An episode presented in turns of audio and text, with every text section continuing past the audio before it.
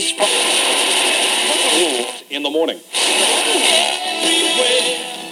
After traveling across a wasteland of pestilence and famine in search of a mysterious object, a lone woman finds refuge at Seven Bowls Tavern. It becomes apparent after sharing some drinks with a shadowy figure that her arrival was not mere chance.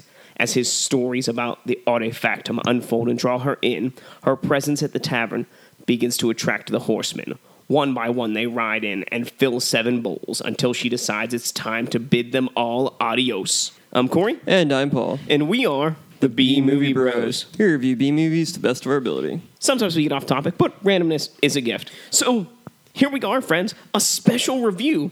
Um, a requested review by uh, Wages of Sin uh, production company. Requested by the creator of the film, Dan Beck. Dan Beck, thank you for supporting the show. We greatly appreciate it. So, you, you may be wondering, well, what film did Dan Beck request? Well, the film is titled Artefactum. It's a two thousand eighteen anthology film, and um, we're happy to, you know, review it, tell you what we think. Um, we're going to dive right into the ship with our technical difficulties, top and bottom three. Um, Paul, what do you think? Uh, let's let's start with the bottom first. Get the um, get the, get the, that out of the way so we can get to what's good about this. All righty, go for it. All right, number three. In general, I'm really not a fan of C G I. I prefer practical effects if necessary and possible. However, I'm also aware that practical effects can only get you so far in, as, in regards to things like explosions and background effects. Unfortunately, the vast array of multi-billion dollar C G I films makes it difficult not to notice cheaper looking um, C G I effects, which is just really an unfortunate um, thing going on in modern day film. Number two, during the action scenes of the film, it seemed like the film would inexplicably slow down just as someone was throwing a punch and striking somebody. I mean, it wasn't that bad, but it was definitely noticeable and kind of took away from some of the tension. And number one, I really like the fact that the segments of this this film were all very different. They took place in different location, different time period, but there were, overall, there were twelve of them, and there were, this is kind of a lot to take in. I think it would have been a little bit better if there were a few less and they were maybe a little bit longer, but, you know, that's just kind of a personal thing. For me, number three, uh, most of the film, I really couldn't tell what time period it was supposed to be taking place in. Um, it skips around a lot. Um, there's at least one segment, though, where they do tell you what time period it is. And the rest is just a guessing game. I mean, I'd either rather, like, know for sure when all of them are or, you know, not know at all. Though I do have to credit the film. At least it didn't have, like, the... It just say, like, you know, nineteen whatever or, like, here. Because that, that gets obnoxious at times, so... Number two for me. Um, in the one segment, the... Uh, The parents just seem to be playing good cop, bad cop with their daughter. I mean, I don't want to throw any spoilers out there because this is a brand new movie, um, so I'll just leave it at that. I'm not a fan of the whole good cop, bad cop routine.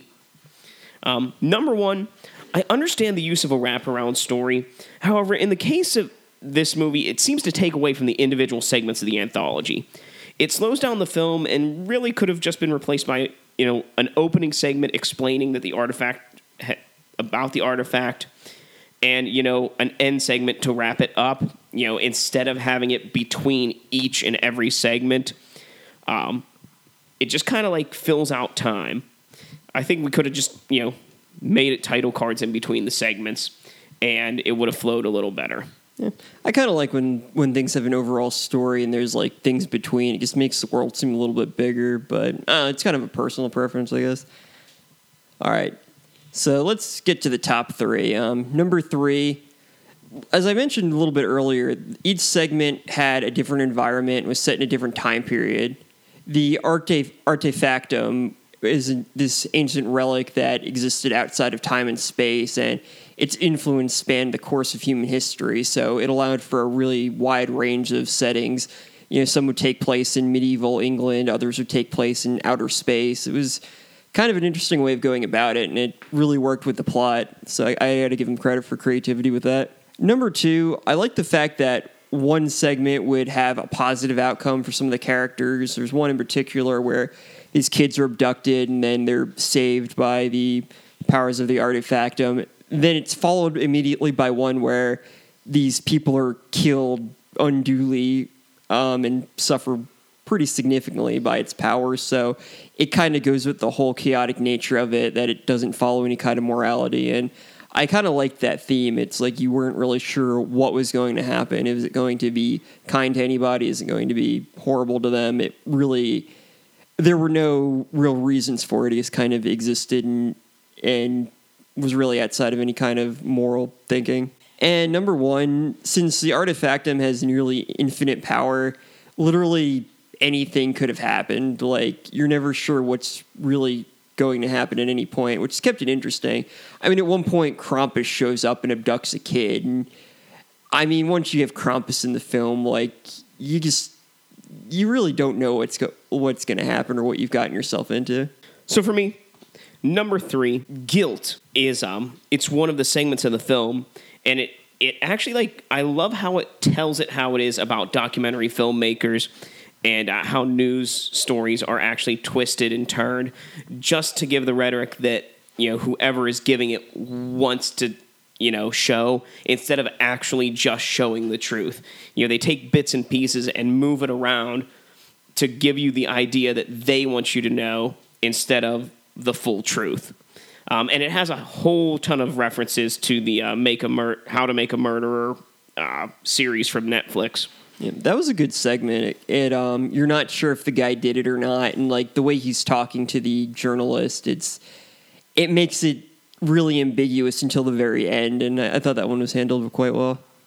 Number two, um, the artifact's interaction with uh, the kidnapper in the uh, the segment where the kids are kidnapped. Again, I don't want to give any spoilers, so we'll just leave it at that. Number one, each individual segment is well done and on its own takes on a unique tone or story, which I think would actually do very well as like, some kind of ongoing web series. So uh, something we really didn't mention, but uh, there are a good, you know, number of great dialogue moments in this film. So let's have ourselves a good old-fashioned quote war. Quote war. We'll quote this movie back and forth. You tell us, uh, I guess, you're who won this quote war. Um, you can go ahead and start. All right. You're filthy and a pig-eating shit. You, you're such an embarrassment. Guilt and innocent are not black and white. God is merciful. Krampus is not. I can't sell you if I don't know what you're made of. I do not exist to judge. This is more than knowledge. This is power. Your parents weren't supposed to conceive. That ends this episode edition of Quote Wars. You know, when you do see Artefactum, you can uh, leave your favorite quote in the comments below. Or just tell us who won this episode's edition of Quote Wars. I think it's time to give this film our final take. Remember, friends, our final take is a score on our shot scale. Our shot scale is a reverse scale, one to ten, one being the best, ten being the worst. How many shots do you need to get through this film? I, I gave it a four out of ten. I give it a two out of ten.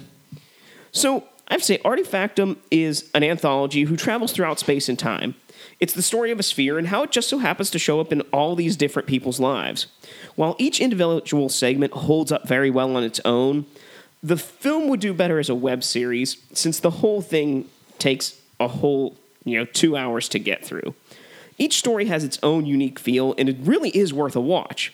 There are some great visuals and interesting twists from time to time. The special effects are fitting to each segment, and the acting is decent enough for the tone of each one. This is a film that I personally would take better sitting through a couple segments at a time as opposed to the whole thing all at once. All good anthologies have a central theme that each story is a story focuses around. All good anthologies have a central theme that they focus around. And the theme of Artefactum was chaos. The ancient relic known as the Artefactum served as an agent of chaos, influencing um, the fate of anyone who came in contact with it. Some would find salvation and happiness, while others would be met with pain and suffering. All struggling is futile against the infinite power of the Artefactum. Each segment ties well, well into the central theme and helped create a comprehensive and entertaining film. As far as anthologies go, I like it when each, each story is connected in some way and isn't just random. And Artefactum really, really tied all of them together quite well. So there you have it, friends. A uh, four out of ten from me and a two out of ten from Paul. Now, I think it's time to uh, tell our friends how to drink away this flick. Drink away this flick. Come on and grab your drink. Let's drink away this flick. Bum, bum, bum, bum. We'll give you some drink games for this film, but remember, friends, drink responsibly. Number one, every time you see the relic, take a drink. Number two, anytime someone is introduced with a title card or captions, take a drink. Number three, every time you hear a new accent, take a drink. And number four, whenever you see C G I, take a drink. Every time a new person walks into the tavern, take a drink.